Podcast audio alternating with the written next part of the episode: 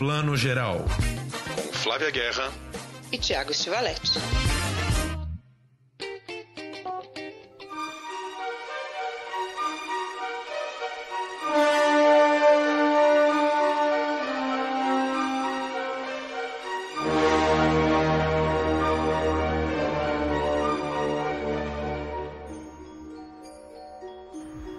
Bom dia, boa tarde, boa noite para você que está escutando o Plano Geral, seu podcast de cinema, streaming, séries de TV, tudo que a gente vê nas telinhas grandes e pequenas.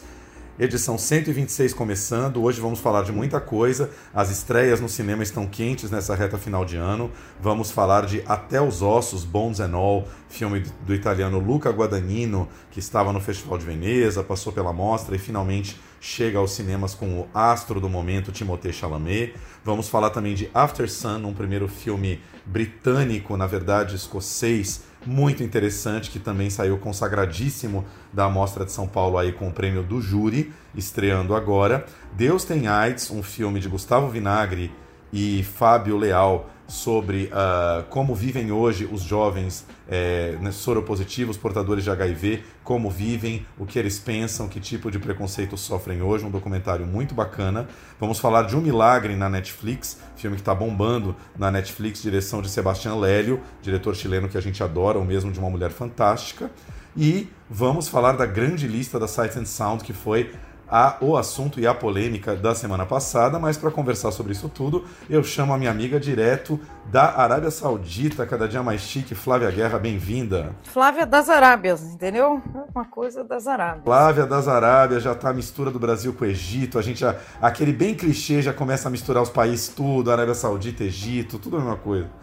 Já dancei, já fiz as dancinhas, não, porque o, o pessoal do Catar tá causando lá, né? O brasileirada que tá lá no Catar dançando, rebolando, é assim que eu gosto, é para isso que Copa serve, né? E cinema também, que a gente já tá aqui fazendo amigos. Pois é, qual a temperatura nesse momento aí, Flavinha? Cara, a temperatura nesse momento aqui está em volta de 32 graus e está, como que diz, é anoitecendo aqui já, e está 32 graus.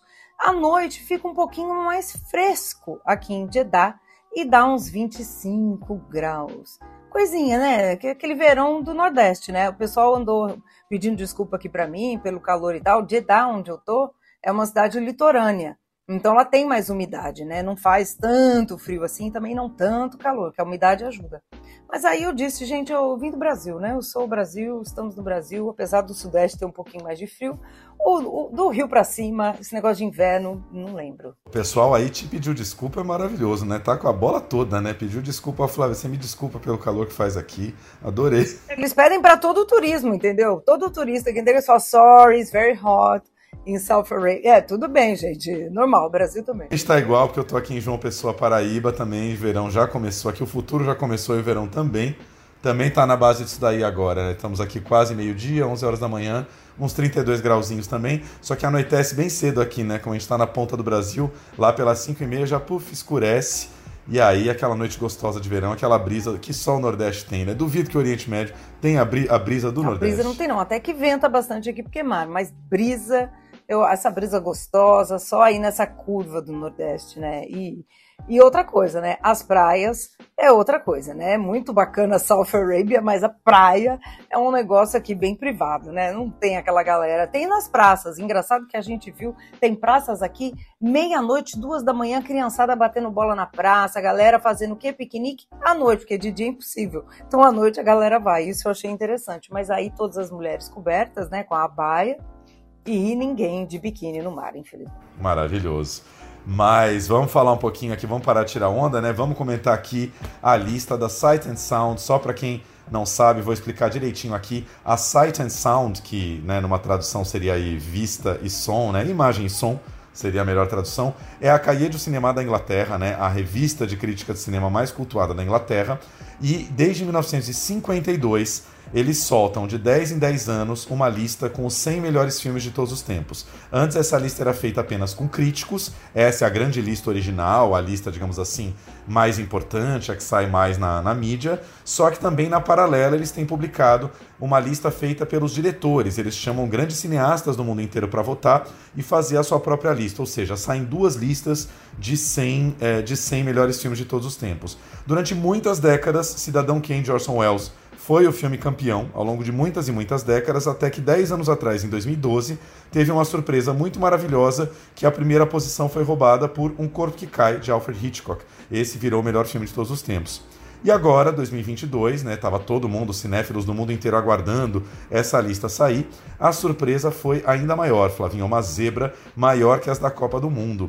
O filme número um desse ano foi um filme que pouquíssima gente viu, é um filme de cinéfilo cabeçudo, de uma diretora bem cabeçuda, mas que a gente adora, que é a Chantal Ackerman, uma diretora belga, né, já falecida, que tem um clássico feminista aí, que foi esse que foi para as cabeças. Jane Dillman, 23 Quai du Commerce, é, 1180 Bruxelles. É um nome difícil, né? Isso tudo aí, 23 Quai du Commerce, 1080 Bruxelas, é o endereço dela. Então, Jane Dillman, o nome da personagem, uma dona de casa.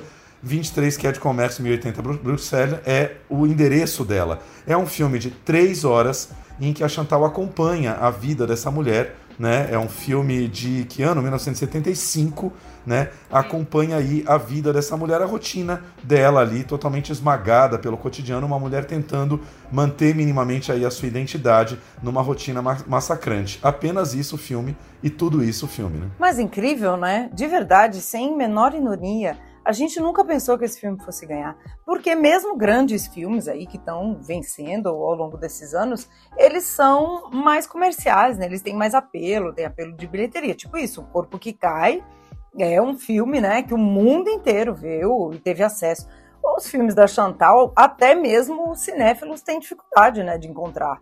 Então, me surpreendeu muito. O que me sinaliza também que coisa interessante esse movimento de um valorizar as diretoras, dois valorizar diretora de filme de arte, né, Tiago? Autora, né? O que, que você achou de, de, desse resultado? Porque não é que tem uma reunião de pauta, né? É voto, voto mesmo, né? Voto, entre aspas, secreto, né? Pois é, eu soube das minhas fontes, Flavinha, minha fonte, você já sabe que é meu marido Chico. Chico, um beijo para você. Que Chico contou e, e com certeza isso aconteceu. Esse ano havia uma intensa pressão é, entre os votantes ali para que se tivesse mais diretoras mulheres no ranking, né? Porque até 2012 era muito fraquinho. Então a gente vê aí, além de Jane Dillman, em sétima posição a nossa querida Claire Denis, que a gente tem falado muito aqui, né? Acabou de lançar o Entre Amor e Fúria aí nos cinemas, né? Claire Denis entrou em sétimo lugar com um bom trabalho, Beau Travail, que é um filme dela de 1998, passado ali entre um pelotão do exército na África, né, de colonizadores franceses na África, um filme super erótico, mas aí dirigido, né, por Claire Denis, que é talvez a maior diretora francesa aí dos últimos 20 ou 30 anos. Esse filme está em sétimo. Agnès Varda aparece nessa lista com dois ótimos filmes. O primeiro filme dela, Cléo das 5 a 7, conquistou a 14 posição. Além desses, Os Catadores e Eu, né, Le Glaneur et la Glaneuse, que é um documentário super pessoal dela, muito cultuado, também entrou nessa lista. E a gente vai tendo aí várias surpresas de diretoras mulheres que vão aparecendo. Margaridas, da Vera Chitilová, um filme tcheco que está na plataforma do Sesc para ver em 28º. Não são muitas, mas assim, elas vão aparecendo. E outra, principalmente, dos quatro filmes contemporâneos de 2012 para cá, filmes surgidos apenas nos últimos 10 anos, o primeiro que aparece na lista em 30 lugar é é, Retrato de uma Jovem em Chamas, da Celine Sciamma, um filme também super feminista, que, assim, amo o filme, acho que apareceu um pouquinho em cima, né, já conseguiu trigésima posição lá em cima, mas muito legal ver todos esses filmes femininos aparecendo, né. Muito maravilhoso, assim, e, e realmente, isso que você está falando, né, o filme mais novo é um filme de dois, três anos atrás, né? Então, essas, essa lista prioriza mesmo os clássicos, né?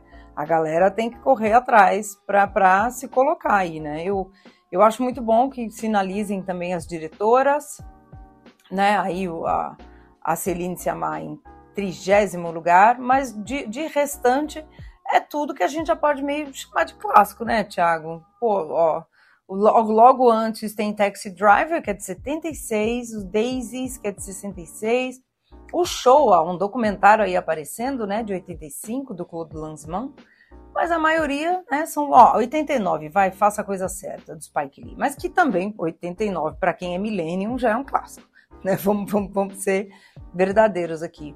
Achei que essa lista, né, tá muito uma lista de repertório mesmo, né? Não é uma lista de momento. É, não, a lista da Sight and Sound é sempre de repertório, maio pelo menos ali 70, 75 filmes não mudam de um ano para outro. O interessante é notar na cabeça dos críticos, também na lista dos diretores, como os filmes sobem e descem, né? Então a gente teve isso, o Jane Dillman passando de posição 35 para primeiro lugar Uh, In the Mood for Love, nosso querido Amor à Flor da Pele, já fizemos até edição especial sobre ele, passou de 24 para quinta posição. O bom trabalho da Claire Denis de 78 para 7, quer dizer, as coisas vão mudando, né? Mulholland Drive, do David Lynch, filme que a gente ama, também subiu de 28 para oitava posição. Tem coisas muito interessantes. Agora, uma coisa imperdoável, né, Flavinha, que é realmente imperdoável. Qual é o único continente que simplesmente não aparece nessa lista dos críticos? Te dou um doce, se você adivinhar.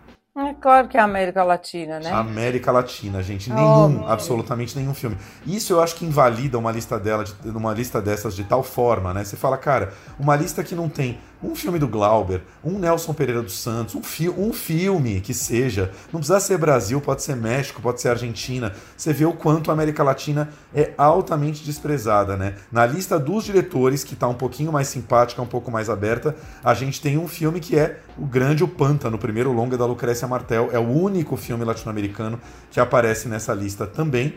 Né? A gente tem é, Viridiana do Buñuel, né? Luiz Buñuel, o diretor aparece, mas com o seu filme espanhol mas você tem apenas La Ciénaga, Lucrécia Martel, quer dizer, eu acho que é uma cegueira, você vê o tamanho da, da preguiça, da falta de interesse de descobrir, ou de pelo menos valorizar, sabe? Eu acho que muitos desses críticos viram Glauber na vida, mas não colocam Glauber Rocha entre todos esses monumentos do cinema. Eu acho uma coisa quase que humilhante, assim. É, e, e também tem que ver quem são os críticos, né? Eu, eu, eu desconheço aqui se essa crítica é aberta, né? A lista, a gente tem que até olhar nisso, mas a, a, é que é um desenho de que representatividade importa.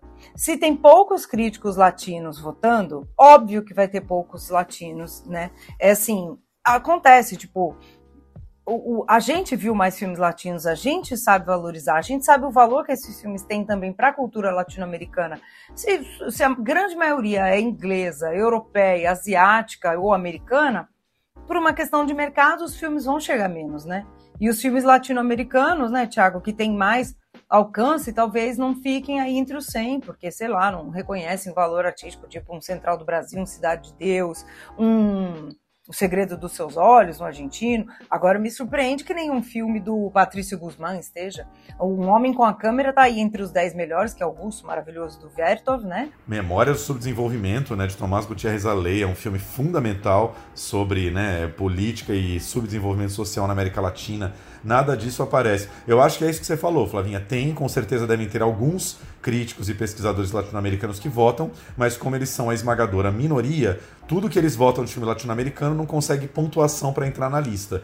Mas, cara, eu acho que é o caso de você chegar, pegar essa lista e, sei lá, da mesma maneira que devem ter botado essa pressão, votem em diretoras mulheres, votem em mais diretores negros, né? Que isso aparece visivelmente nesse ano, né? Faça a coisa certa de Spike Lee bem pontuado. A gente tem Moonlight, né? Vencedor do Oscar de melhor filme. A gente tem Corra, do Jordan Peele, aparecendo lá no finzinho, né? Perto da centésima posição mas aparece, que são filmes que eu adoro, mas você fala, pô, talvez nem, não, não, não precisar, não estariam na lista de 100 melhores de todos os tempos, mas estão por conta dessas novas demandas. Agora, a, a, a representatividade da América Latina, realmente essa não entrou na moda ainda, né? Não sei quando vai entrar. Ah, eu também não sei. E a gente sabe, quem escuta a gente aqui também, todo ano batemos nisso em Cannes, em Veneza, porque se você não tem uma comissão de seleção de grandes festivais que tem um olhar mais aberto para o cinema latino-americano nas grandes competições desses festivais, não vai bater no Oscar, que não vai bater nas bilheterias, que não vai bater no streaming, é, é toda uma cadeia.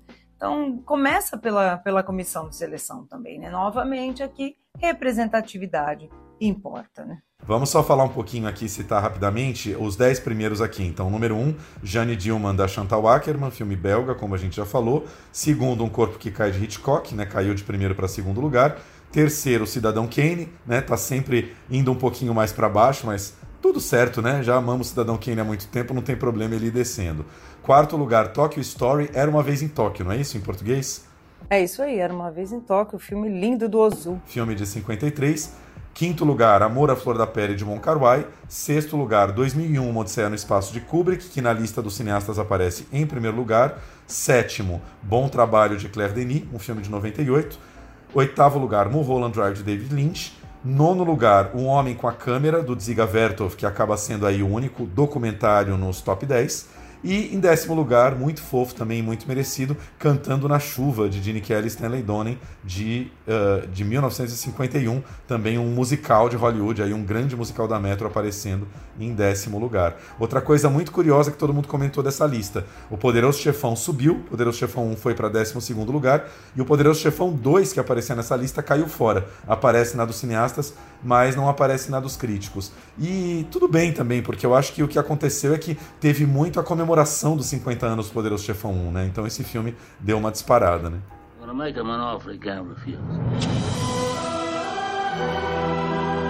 You know my father. Men are coming here to kill him. Now you want to get mixed up in the family business? I thought you weren't going to become a man like your father. Eu acho que assim, quando a gente premia o Poderoso Chefão, já premia a trilogia toda, né?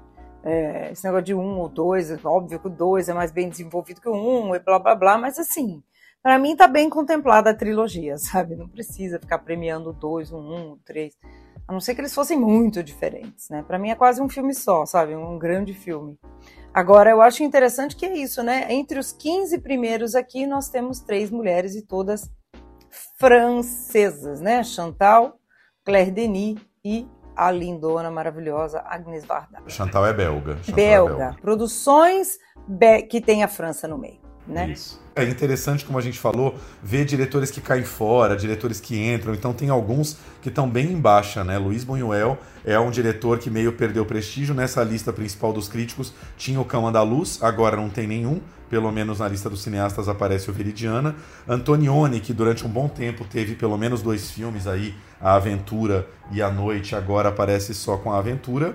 E sei lá, diretores do coração que a gente adora que de repente vão saindo da lista, né? Um deles é o Robert Altman, que é um diretor que mora no meu coração para todo sempre até eu morrer e que já teve Nashville, já teve alguns filmes nessa lista e vão caindo fora, enquanto outros mantêm aí a sua predominância, né? Então Hitchcock a gente vai ter nada menos que quatro clássicos de Hitchcock aí aparecendo: O Corpo que Cai, Janela Indiscreta, Intriga Internacional, e Psicose, obviamente né? Uh, Kubrick também super bem com três filmes, 2001, O Iluminado e Barry Lyndon, mas aí é aquilo que a gente comentou, né, Flavinha? Críticos britânicos, obviamente, têm essa paixão muito grande por diretores britânicos também, né, em torno do qual eles, eles circulam, né? É, faz todo sentido, né? Tá, tá tudo, quer dizer, tudo certo, mas é compreensível. O que eu acho interessante, assim, como movimento, né, é que a gente está aqui num momento tão incrível do, do cinema asiático, cinema coreano, né, Coreia, milhões ganhando Oscar e tal, e o Parasita aparece só, né, lá para trás, né, em nonagésimo, no, nonagésimo lugar. E teve empate, pelo que eu entendi, porque tem, tem quatro nonagésimos lugares. Tem Madame D, né? tem o Leopardo, maravilhoso, né? o, o Getsu Monogatari, que é, uma, é um outro filme do Mizoguchi, que é maravilhoso, que é o Contos da Lua Vaga, e o Yi, né, que é de Taiwan, e Japão, aí o Parasita. Olha só que coisa. Vários filmes em nonagésimo lugar e o Parasita, o coreano, aparece só aí. Não tem coreano mais para frente. Tem japonês, tem chinês, mas a Coreia ainda vai ter que suar um pouco para subir nessa lista aí mais para frente, viu, Tiago?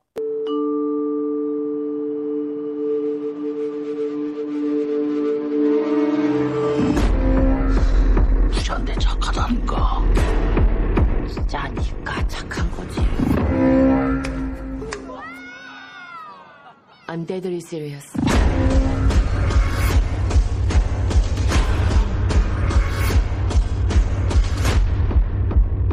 근데 지금 진짜로 이상한 게 뭔 것 같아.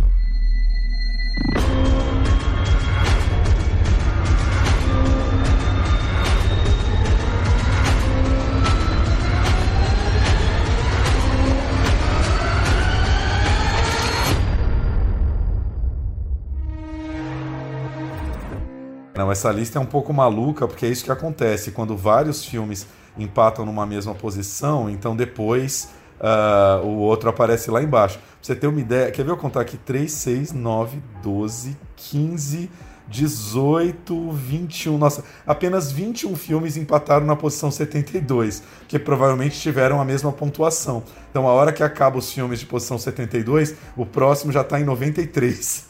Isso na lista dos cineastas. Olha que coisa louca, né? Adorei. É muito filme mesmo. E esse 72 também, que você falou, né? O, o, o, o Totoro, meu vizinho Totoro japonês maravilhoso, né? Viagem à Itália, do Rossellini, L'Aventura, do, do Antonioni, maravilhoso, Metrópolis, gente. Eu não consigo entender como Metrópolis está só em 67, realmente. É, não é isso, gente. Várias polêmicas nessa lista, mas enfim, eu acho que essa lista, vamos dizer, como sempre, a gente está se aproximando da, da época das listas, aliás. Fiquem ligados já que nossa próxima edição já será as melhores séries do ano e as piores também. E daqui a duas semanas faremos a nossa edição de melhores filmes do ano, que é sempre né, uma edição super aguardada aí pelos nossos ouvintes. Então a gente está em época de lista e lista serve para isso, né? Uma lista como essa da, da Sight and Sound, né, é feita em parceria com, a, com o BFI, né, que é o British Film Institute, é uma lista para a gente voltar a falar dos clássicos. Acho que já tem esse, esse grande mérito, né? Na, em épocas de streaming que a gente está sempre falando da série da semana passada e do filme da semana passada, é muito legal voltar a debater os clássicos, mesmo que na chave da polêmica. Que absurdo que esse filme caiu, que absurdo que esse filme subiu, mas pelo menos a gente está discutindo, né? É, e acho interessante, e principalmente para a gente correr atrás, né, de onde assistir esses clássicos. Nós vamos dar uma, uma pesquisada e até postando, postando no nosso Instagram, e onde é que pode a gente pode assistir a alguns desses clássicos. Alguns eu sei, os japoneses, alguns estão no Belas Artes à a MUBI também tem. A Netflix deve ter alguma coisa, com certeza, né? Então, vamos correr atrás de onde conseguir assistir esses clássicos, porque a gente ainda não é como os Estados Unidos, que o Thiago muito bem lembrou, que a HBO tem um contrato com a Criterion, e acho que 90% dessa lista deve ser da Criterion nos Estados Unidos. Pois é. Olha, Netflix com certeza, não sei não, não dou certeza nenhuma. Eu chutaria ter no máximo três filmes dessa lista de 100 tá na Netflix, se tiver muito, viu? Os recentes. É, talvez os recentes. Parasita, talvez, esteja lá ainda, enfim. A gente vai pesquisar aí. E a gente vai disponibilizar o link para vocês darem uma olhada nas duas listinhas, que é bem bacana. A lista dos diretores tem coisas muito simpáticas. Os diretores, por exemplo, lembraram de Pasolini, então tá lá Saló como um dos vinte e tantos filmes da posição 72, Saló tá lá. Tem Tubarão de Spielberg, que eu acho muito legal os diretores citarem, porque eu acho que quem é diretor sabe o trabalho que foi fazer Tubarão e o quanto Tubarão revolucionou né, o, o cinema de Hollywood. Então, muito legal que eles lembraram de Tubarão. É uma lista um pouco mais uh, aberta e um pouco mais antenada com, com o que a gente costuma ver. Né? Tem cachê do Haneke, né? Haneke foi lembrado ali é, com esse filmaço dele de 2004, enfim. Tem o Conformista do Bertolucci, é uma lista mais, é um pouquinho mais pop que a dos críticos, digamos assim. Né? É, é um pouquinho mais pop. Mas eu também gosto, assim. E acho bom ter várias listas, porque eu sou a pessoa indecisa. Eu odeio fazer lista, porque eu, o que eu escolho amanhã já mudei de ideia. Então, é, mas lista assim mesmo. Lista é para mudar. Não tem problema nenhum. É isso aí, concordo. Tô total de acordo. O bom é isso, que a gente coloca os filmes de novo na pauta, porque é verdade, gente. Se a gente não vai atrás dos clássicos, a gente começa a achar que Parasita é clássico, entendeu? É, não que não é. amemos, né? Mas não, dá não. E aí, como a Flávia sempre diz, vamos aproveitar aí final de ano que a gente dá aquela descansadinha para ver um ou dois clássicos, né? Para não ficar só já tem já tem aquelas 500 mil séries e filmes do ano na gaveta que a gente não conseguiu ver. Mas é sempre bom parar e ver uma coisa antiga, senão a gente não vê mais, né? Quando olha, passou 3, 4 anos, você, você não viu um você não viu um filme preto e branco, você não viu um filme dos anos 50, isso isso não ventila muito a cabeça, né? É, e a gente precisa de repertório, principalmente quem ouve a gente aqui, curte cinema, se não trabalha, eu sei que pelo menos curte apaixonado. Vamos ganhar repertório que pelo menos a gente vira espectadores mais antenados, né? O povo engana menos a gente. Vocês sabem muito bem que eu bato sempre nessa tecla, né? Amamos Tarantino, mas ele não inventou a roda, né? Com certeza. Então aí tá a lista da Sight and Sound, a gente vai colocar o link aí para vocês acompanharem, darem uma olhada bonitinha na lista, porque né, é muito melhor ver na telinha do computador do que só a gente falando aqui, fica um pouquinho mais bagunçado. Aí vocês vão poder ver a lista com toda clareza, que é uma lista que vale a pena consultar, apesar dessa cuspida na América Latina que a gente não perdoa, nem perdoará jamais. Flavinha, vamos falar de estreia do cinema. Temos aí um diretor italiano que adoramos, né? que a gente curte e acompanha cada filme que ele lança. Luca Guadagnino, conta um pouquinho pra gente. Luca Guadagnino é esse cara que é estiloso, né, gente? A gente ama ele, como disse Tiago, de Me Chame Pelo Seu Nome. Eu acho que ele é um cara que, até quando ele não faz, nossa, uma grande obra, eu acho que grande obra, Me Chame Pelo Seu Nome é uma grande obra. Eu curto muito, acho que o Tiago também vai concordar comigo. Não é uma obra-prima e tal, mas é um filme lindo, né? Ousado, romântico ao mesmo tempo. Então ele sempre tem essa assinatura, né? A gente, eu gosto de ver gente que tem uma assinatura, né? Que sabe que aquele filme é dessa pessoa.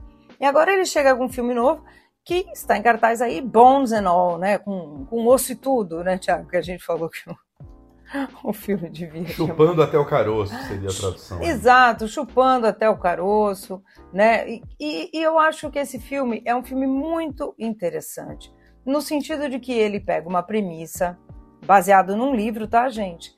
Que é, é, podia ser bobo, assim, um casal de adolescente que não se adequa em cada sua família, né, respectiva, cai no mundo para procurar o seu destino, se conhece e se apaixona. Basicamente é essa história, né? Boy meets girl, né? Como os americanos adoram, né? Dar o tagline, assim, resumir filmes numa linha, eles adoram esse filme de Boy meets girl. O lance é que, nesse caso, o menino e a menina são canibais. É isso que faz esse filme diferentão, além da assinatura que o Guadagnino dá para essa história. O, o a, a, gente meio criticou, criticou perguntando, né? O que, que acontece, Guadagnino? É, por que uma história de canibais? Como é que você vê essa história do canibalismo e tal? Ele viu como uma grande metáfora para o que a gente não ama na gente mesmo, né? e que a gente tem que aceitar e que a gente quer esconder, quer sufocar para ser aceito na sociedade, para ser amado pelas pessoas. Então são dois adolescentes cujos os lados sombrios se encontraram. Eu acho que é um pouquinho, é um pouquinho. E aí ele, alguém comentou: ah, será? É como se adolescentes que são homossexuais. Eu acho um pouco é, mal comparado. Eu não gosto dessa comparação, porque assim, ser homossexual não faz mal para ninguém, né, gente? ser, no caso, canibal, te torna também, no caso desses jovens assassinos. Mas a gente não, então, eu não acho que é essa comparação. Eu acho que é mais o nosso lado sombrio, que não é o que não é brilhoso, né? O que não é lindo na gente, mas que a gente tem que lidar e como é que a gente lida, como é que a gente processa para viver em sociedade, não deixar isso sair como é que é. Enfim, ele não fica nem num filme de terror, nem naquele filme só de amor, com, comédia não é mesmo, mas romântico, Boy Meets Girl. Ele fica ali naquele lusco-fusco que eu acho que torna um filme diferente. A, a garota que faz, né, a par romântico com o par romântico do Timothée é a Taylor Russell, ganhou o prêmio de atriz revelação, se chama troféu Mastroianni, né, no Festival de Veneza, o último festival. O Guadagnino ganhou o melhor diretor.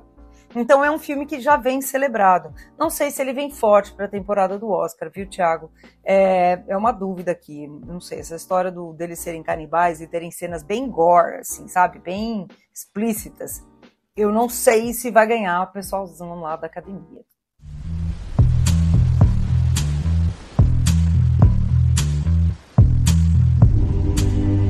There's a lover in the story, but the story's still the same. There's a lullaby for suffering and a paradox to blame. I didn't know I had permission to murder and to maim. You want it darker? We kill the flame. You don't think I'm a bad person? Oh, I think is that I love you. Look like the kind that's convinced himself he's got this under his thumb. But you pull on one little thread and... I'm ready. My lord. Todo mundo comentando, né? Uma coisa meio quase do lado da fofoca, mas ninguém deixou de comentar quando escreveu desse filme o lance de que, né, o Me Chame Pelo Seu Nome era um filme do Timothée Chalamet com o Armie Hammer e o Armie Hammer teve todo esse escândalo aí envolvendo canibalismo, né? Tipo, Armie Hammer, ele tá sendo processado, né? Por uh, mensagens que ele enviou para mulheres, namoradas, garotas com quem ele saía, com mensa mensagens de teor canibal mesmo, né? Dizendo eu vou te morder, eu vou não sei o que, enfim. Ele é um cara que tem esse tipo de fetiche, não sei nem se dá pra falar só fetiche, porque é um fetiche perigoso, né? Um fetiche que pode machucar as vítimas. Se eu não me engano, até surgiu ali uma ou duas moças que saíram com Armie Hammer é, mostrando ali, né? Tipo, mordidas, enfim, né? É, é, o Armie Hammer se queimou meio por esse lance do canibalismo, né? Que é uma coisa que algumas pessoas têm, né? Pra, pra, pra ver melhor isso. Nunca esquecer de ver o grande clássico da Claire Denis, lá também o, o, o, o, Trouble Every Day, né? Um filme dela de 2001. E aí vem o Guadagnino logo depois com o Chalamet, sem o Armie Hammer, fazendo uma história de canibalismo, né? Não, complicadíssimo, né? Eu, eu acho. É que assim, né? A vida é muito louca, né? Porque eu acho que ele nunca ia imaginar que isso ia acontecer. E é baseado num livro, né? Não, tem, não é uma ideia original do Guadagnino, né? A ideia chegou para ele e tal, pelo roteirista que sempre trabalha com ele. Agora, essa história do canibalismo como, como uma tara do M. Hammer é uma coisa que, a priori, pelo que nós estamos entendendo, para aí, né? No, nele querer. Não que isso seja legal, né? Com as moças que não gostam, né? Opa, né? Mas ele machuca as moças, mordia, machucar. É uma coisa. Outra coisa é ser o Dahmer, né? Um canibal que realmente era um serial killer. Né? Então existem existem nuances aí. Não defendo nenhum dos lados, né? Porque o que não é consentido não é não, né? Então é não. Agora o, o filme, né? O filme aqui do, do Chalamet ele fica mais nessa questão, ele, ele meio. Eu, eu acho que ele funciona muito para o público jovem, que gosta dessa coisa aí no limiar, entendeu? Entre o horror, o terror e ao mesmo tempo jovens que são incompreendidos. E se a gente vir com bons olhos e como uma grande metáfora né, de, de jovens procurando seu lugar no mundo e não sendo aceitos, né, como eu disse aqui, pelo lado mais sombrio deles, de ter que ser sempre bonzinho, a gente até que embarca nesse filme, que é um filme que dá uma, dá uma incomodada. Eu acho que os atores estão muito bem e gosto da direção, tanto que o Guadagnino ganhou melhor direção, mas nem de longe me emocionou como o, o Me Chame Pelo Seu Nome me emociona. Sanctified, sanctified be thy holy name. Vilified, crucified in the human frame. You want it darker. We kill the flame.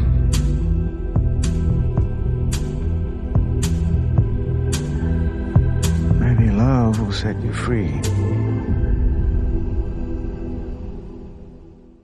Com certeza. Fica aí então nossa primeira dica de cinema até os ossos, Bones and All, de Luca Guadagnino, já nos cinemas desde a última quinta-feira. Quero dar mais uma dica rápida de cinema aqui, um filme que a gente até comentou na época da mostra, na premiação da mostra, né? After Sun, um filme é, escocês, na verdade, da Charlotte Wells, uma menina aí estreando, fazendo seu primeiro longa-metragem de, depois de vários curtas premiados.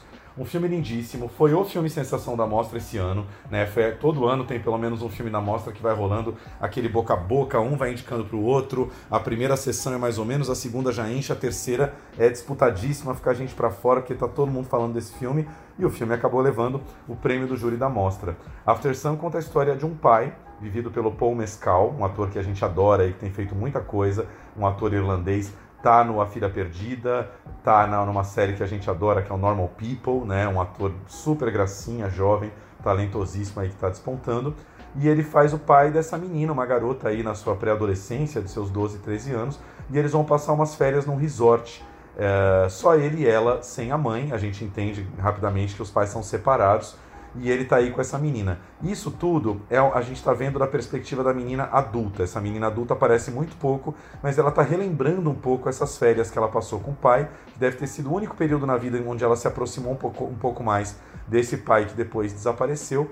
E a gente vai ver um pouco as lembranças dela. Contando assim, é aquele filme, Flávia, que a gente fala da sinopse, parece uma sinopse meio boba ou de um drama que a gente já viu mil vezes, mas a menina tem uma mão, assim, o filme tem uma sensibilidade umas imagens tão fortes, os dois estão tão bem que é um filme que vai te conduzindo pela mão ali e um olhar de novo voltando para o nosso papo aqui da Sight and Sound, um olhar muito muito feminino, sabe, um olhar de uma de uma mulher adulta tentando entender o que foi a presença tão rápida e tão fugaz do pai dela na vida dela, um pai que a gente logo entende que é um cara instável emocionalmente, muito fragilizado, mas que ela como criança conseguia ver isso muito através ali da, do buraco da fechadura, sabe, ela não consegue ver isso claramente e a menina, a Charlotte Wells, consegue, consegue uh, traduzir isso com uma clareza, assim, com uma força.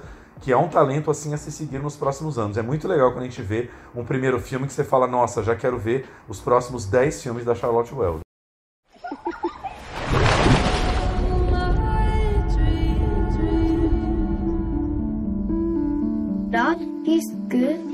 My god, he's doing some real slow motion ninja moves.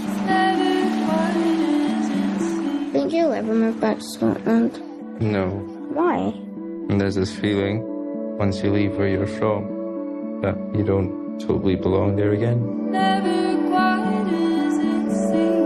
You know, I want you to know that you can talk to me about anything. Whatever parties you go to, boys you meet, drugs you take. Dad! Oh my god, what even is that? These are my moves. No, that's so embarrassing. That's not embarrassing. You okay through there? I don't know, I guess. I just feel a bit down or something. What do you mean? Don't you ever feel like tired and down and feels like your bones don't work, like you're sinking? You never know where you'll end up, though. Live wherever you want to live. Be whoever you want to be. You have time.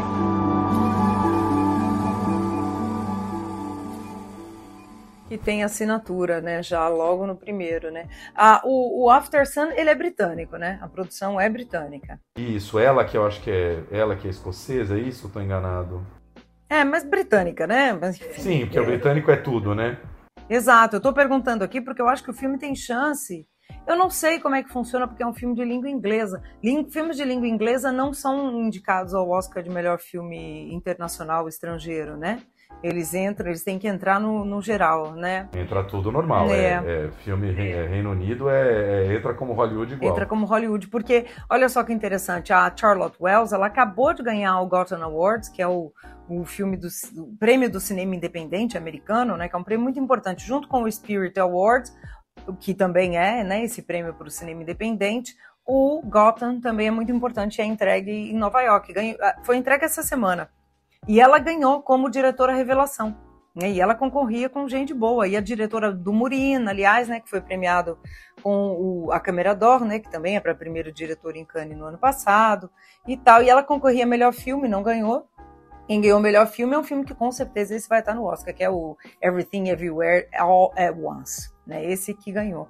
Mas achei interessante que ela já está bem aí nas premiações independentes. Muito bem. Eu acho que ela tem chance, até porque eu tô olhando aqui, é isso mesmo. Ela é escocesa, nasceu em Edimburgo, super nova, ela é de 1987. Vou fazer a conta aqui, dá o quê? Dá 30, e 35 aninhos, gente, muito nova. Só que ela é radicada em Nova York, ou seja, né, ela, ela dirigiu os primeiros curtas em Nova York, então ela tem um pezinho nos Estados Unidos, então mais fácil ainda isso pro Oscar. A questão é que a gente nunca sabe o tamanho do lobby desse filme, né? Tomara que apareça, né? Tomara que conquiste aquela vaga de filme meio perfil Sundance, né? De filme independente, de filme pequeno, apesar de não ser um filme de Sundance, mas essa cara de filme pequeno tem sempre uma ou duas vaguinhas ali no Oscar, né? Quem sabe esse filme aparece, porque realmente ele tá causando sensação por onde ele passa no mundo, assim. É um filme da MUBI, tá, gente? Só pra avisar, mas assim, vale muito a pena ver no cinema. É um filme com tempo de cinema. E para ajudar vocês a irem no cinema, a MUBI, pelo que eu pesquisei aqui, ainda não tem a data certa da estreia, porque a MUBI não é a Netflix, né? A Netflix coloca o filme no cinema, duas semanas depois já, já sai na Netflix direto. A MUBI não, então pode ser que o filme vá um pouco pra geladeira, então corram para ver no cinema, tentando pregar aqui. É, mas é verdade, a gente sempre defende. Experiência do cinema é outra coisa. Quando a gente pode, vale a pena. Ainda mais um filme desse, que é tão sensorial, né? Que tá ganhando as pessoas pela direção. É gostoso ver isso na tela grande, né? Eu acho que é sempre uma experiência, se possível. Vamos ao cinema e depois assiste de novo na MUBI também. Tá tudo bem. The universe He speaks of senseless things is so much bigger written you and than you realize.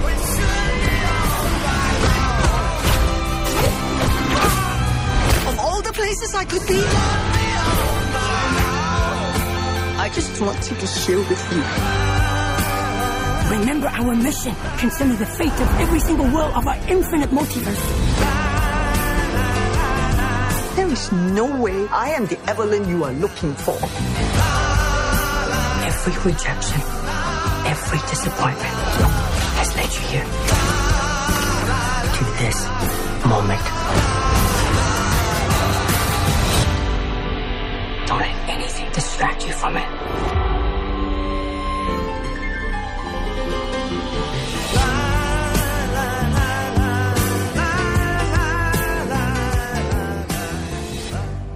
Uma última dica rápida de, de filme no cinema. A gente tá cheio de filme aqui. E olha que você tá falando de três filmes de estreia no cinema, né, Flavinha? São 10, 12 por semana. A gente tenta tirar só uma pinçadinha, assim.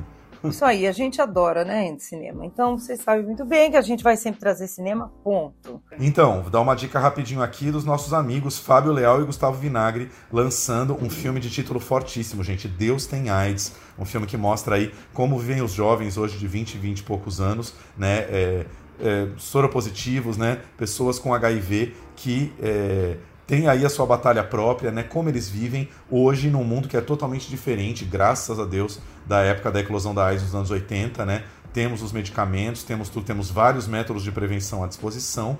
É, e como vivem essas pessoas. Os dois foram lá conversar com várias pessoas interessantes, é, inclusive uma, uma, uma moça negra que nasceu com HIV, né? Tipo, é, é, já nasceu, como é que fala isso? Transmissão congênita, né? Recebeu HIV no útero da mãe e contando um pouco como é a, a vida dela desde que ela nasceu e todo tipo de preconceito que ela sofre, assim, ainda, né? Quando ela conta que tem HIV, a primeira coisa que as pessoas pensam, né?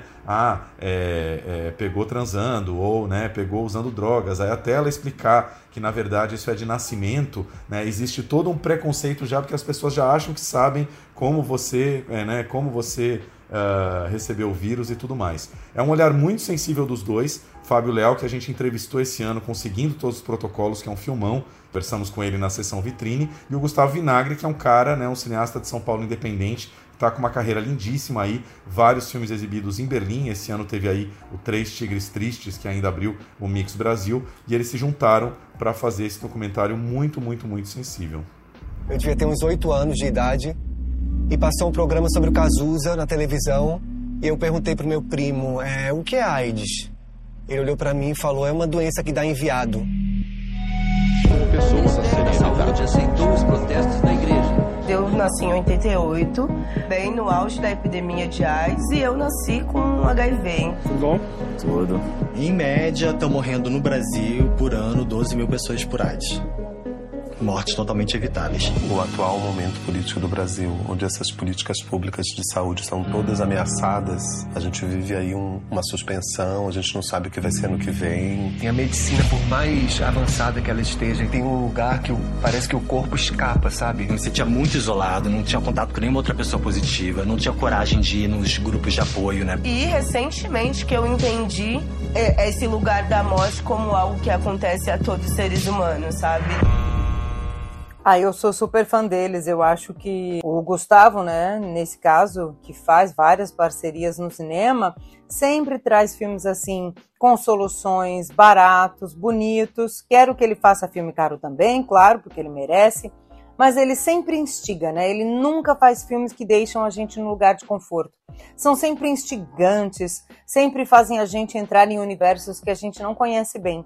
Então, cara, sou muito fã do Gustavo. Só o nome desse filme já é impactante. Pois é, muito legal. Lembrando que o lançamento no cinema teve uma data oportuna aí, porque na última quinta-feira, dia 1 de dezembro, foi o Dia Mundial de Combate à AIDS, né? Então o filme aguardou essa data aí para fazer o seu lançamento, né? Aproveitando essa data, ele chegou às telas. Queria só fazer uma observação, Flavinha, que eu senti vendo o Deus tem AIDS tem uma cena que me lembrou muito uma cena do Cor Política do Pedro Henrique França, que a gente entrevistou o Pedrinho aqui umas semanas atrás, que o Cor Política tem uma cena em que o menino que era candidato a vereador aqui em São Paulo, o menino que não entrou, ele vai para o meio da rua, coloca uma cadeira e se dispõe a conversar com as pessoas sobre política, né? Ele fica lá com uma plaquinha dizendo: "Estou aqui para conversar com, sobre política. Quem gostaria de falar comigo?" E ele espera as pessoas chegarem, algumas chegam e conversam e o papo é muito é muito fértil, né? E aí no Deus tem AIDS tem exatamente essa cena também com um dos, dos, dos personagens, né? Uma, uma, um dos jovens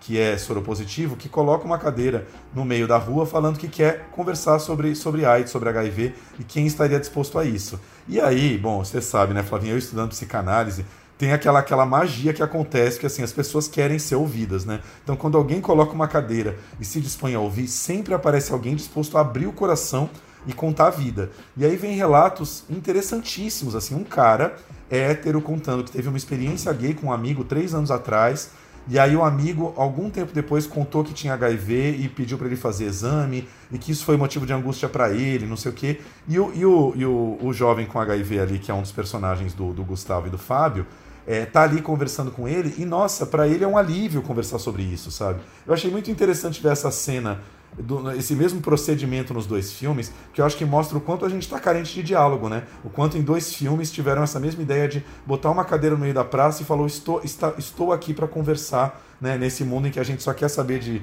de bater boca nas redes, eles vão lá e colocam uma cadeira presencial no meio da rua para falar com as pessoas. É, eu acho que a gente está carente, sim. E talvez seja por isso que a gente fica batendo boca na rede, né? Porque se vê menos, fica muito online e a gente né, projeta, mas nada como uma conversa de verdade, um abraço de verdade, olho no olho. Ai, coisas tão básicas, né? E, e esse filme traz isso e é incrível como as pessoas se abrem também. Isso realmente surpreende, né? Surpreende muito.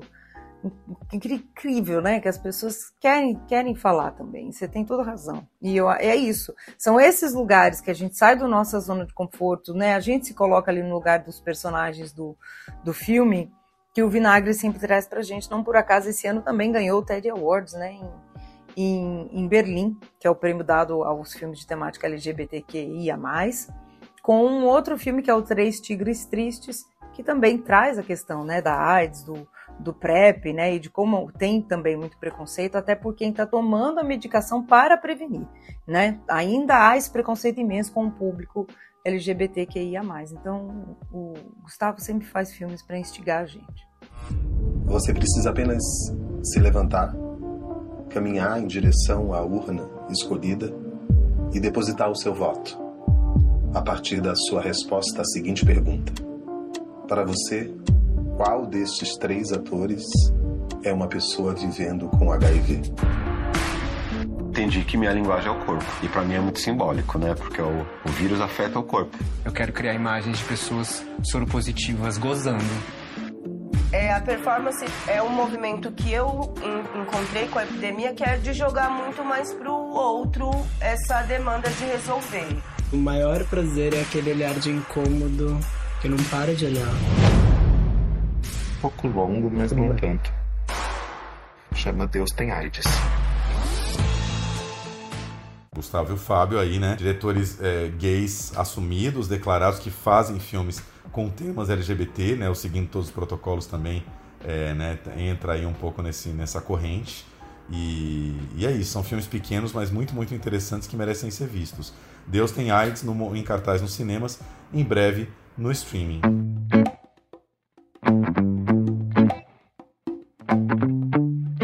E a gente falou bastante de cinema aqui até agora, vocês sabem, nós amamos, mas tem coisas aí para o Brasil inteiro, né? Para quem está em todas as regiões, para ver em casa no streaming. Tiago, qual é o grande filme? Aliás, esse filme tá dando que falar, capaz de bater lá no Oscar também, hein? Esse diretor é bom disso, hein? Quem que é? Pois é, na semana passada falamos já do Enfermeiro da Noite, né, que bombou na Netflix. Esse outro filme também entrou ali nos 10 mais vistos dos últimos dias na Netflix. O Milagre de Sebastián Lélio. Sebastián Lélio é um diretor chileno que a gente ama, que venceu o Oscar em 2018 com Uma Mulher Fantástica, né? Acho que é o primeiro filme né, com uma protagonista trans aí a, a vencer o Oscar né, de filme estrangeiro. O Lélio tá nessa fase filmando em inglês, né? Uma Mulher Fantástica foi o último filme dele rodado em espanhol. Depois uh, ele fez Desobediência, que é um filme com a Rachel McAdams e a Rachel Weisz, um drama lésbico, né, super interessante e tal.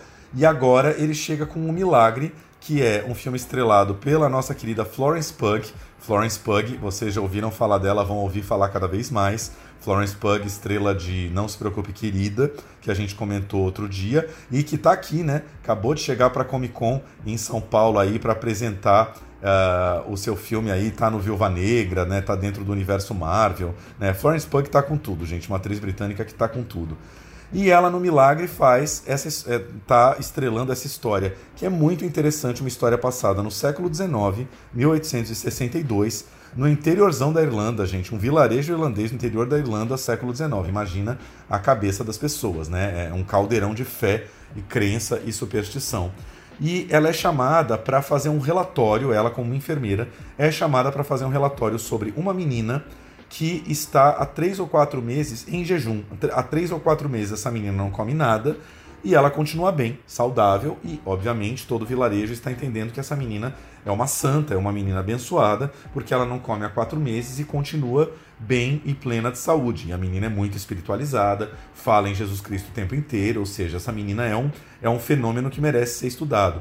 Uma comissão de, de, de machos sábios ali do vilarejo é, convoca uma enfermeira, que é ela, e uma freira, para se dividirem em turnos de 12 horas. Metade do dia a freira fica com a menina, metade do dia a enfermeira, vivida pela Florence Pugh, fica com a menina para entender o que acontece.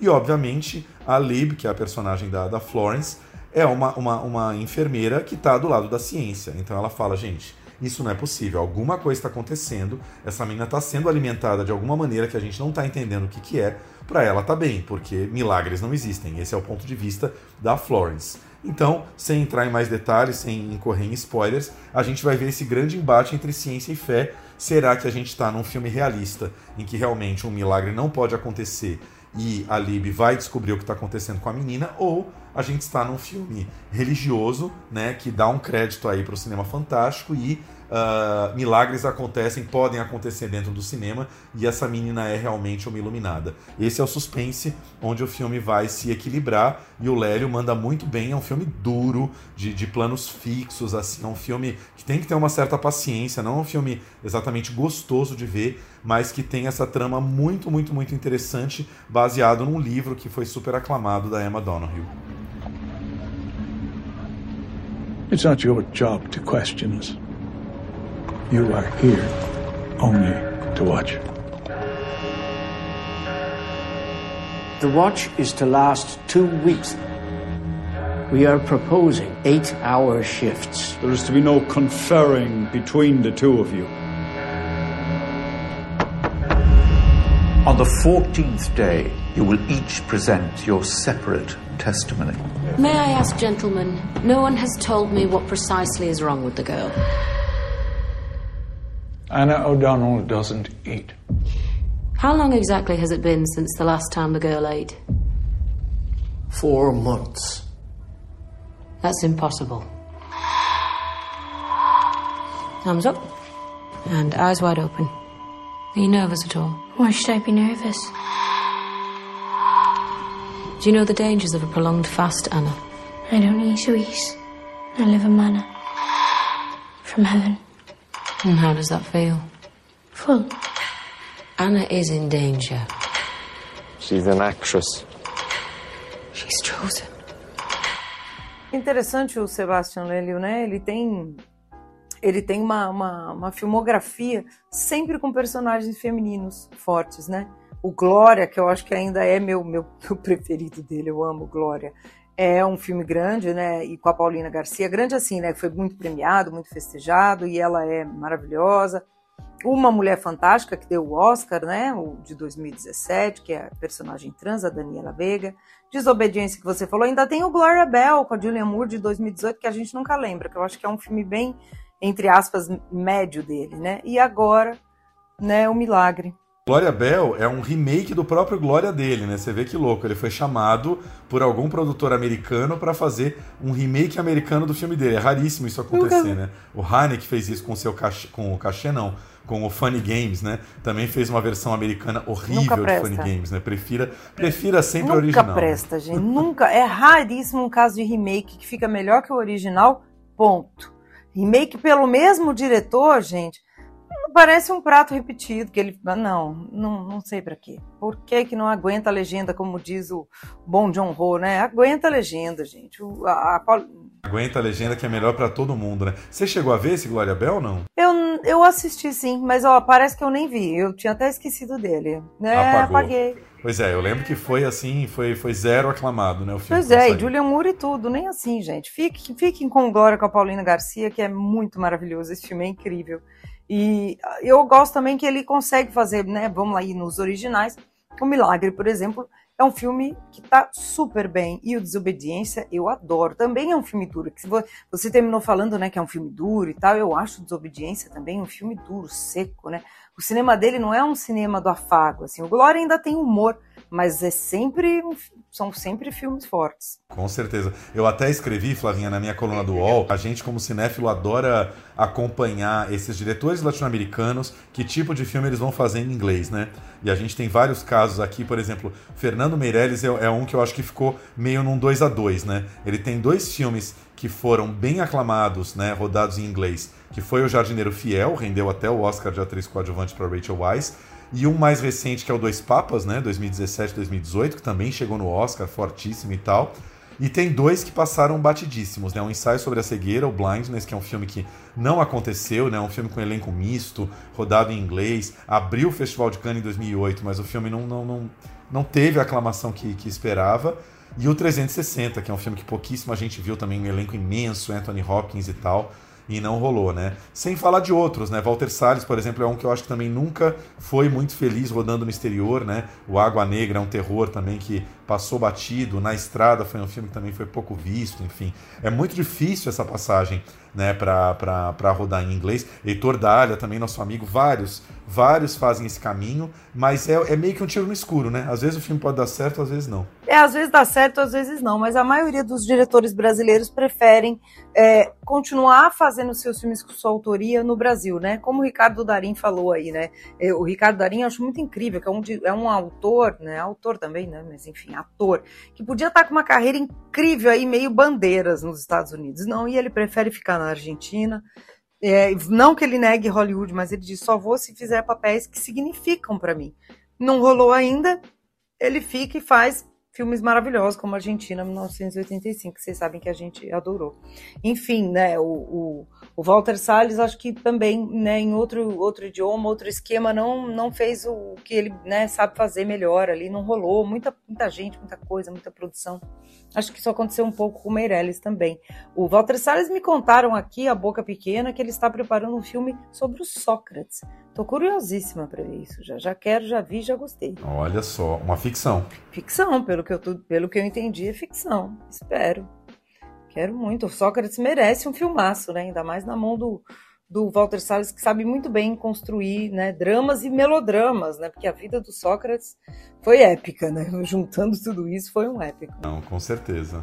É, isso tudo, toda essa digressão aqui sobre diretores latinos em Hollywood, para falar então de O Milagre na Netflix, The Wonder, né? Já disponível aí, estava entre os 10 mais, chegou até entre os top 5 filmes aí da Netflix no Brasil, o que é raro, né? Pensando que não é um filme super comercial, não é filme de entretenimento e tal, acho que o filme está tá muito bem recebido aí dentro da Netflix no mundo inteiro. Are you feeling well in yourself, Anna? Very well, Father. Thank you. What right does a stranger have to come between a child and his people? I'm here to find out the truth. I am begging you, you must stop the watch. It was a terrible mistake to bring a nurse here, an English nurse. Will you help me? This precious blood. You don't understand us. Forgive me. Anyone can be chosen.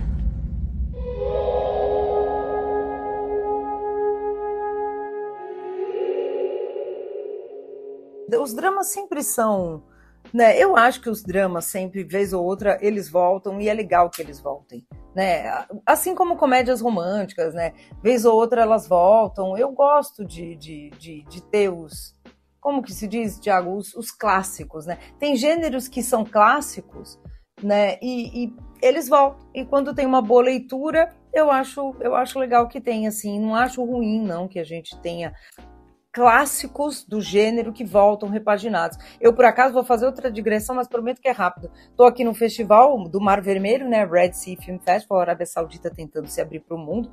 Desde 2018, os sauditas puderam ir ao cinema, agora todo mundo pode ir ao cinema aqui. E o filme de abertura é do indiano Shekhar Kapoor. Quem não se lembra dele, ele é o diretor do Elizabeth, com a Kate filmaço hollywoodiano, entre tantas outras coisas.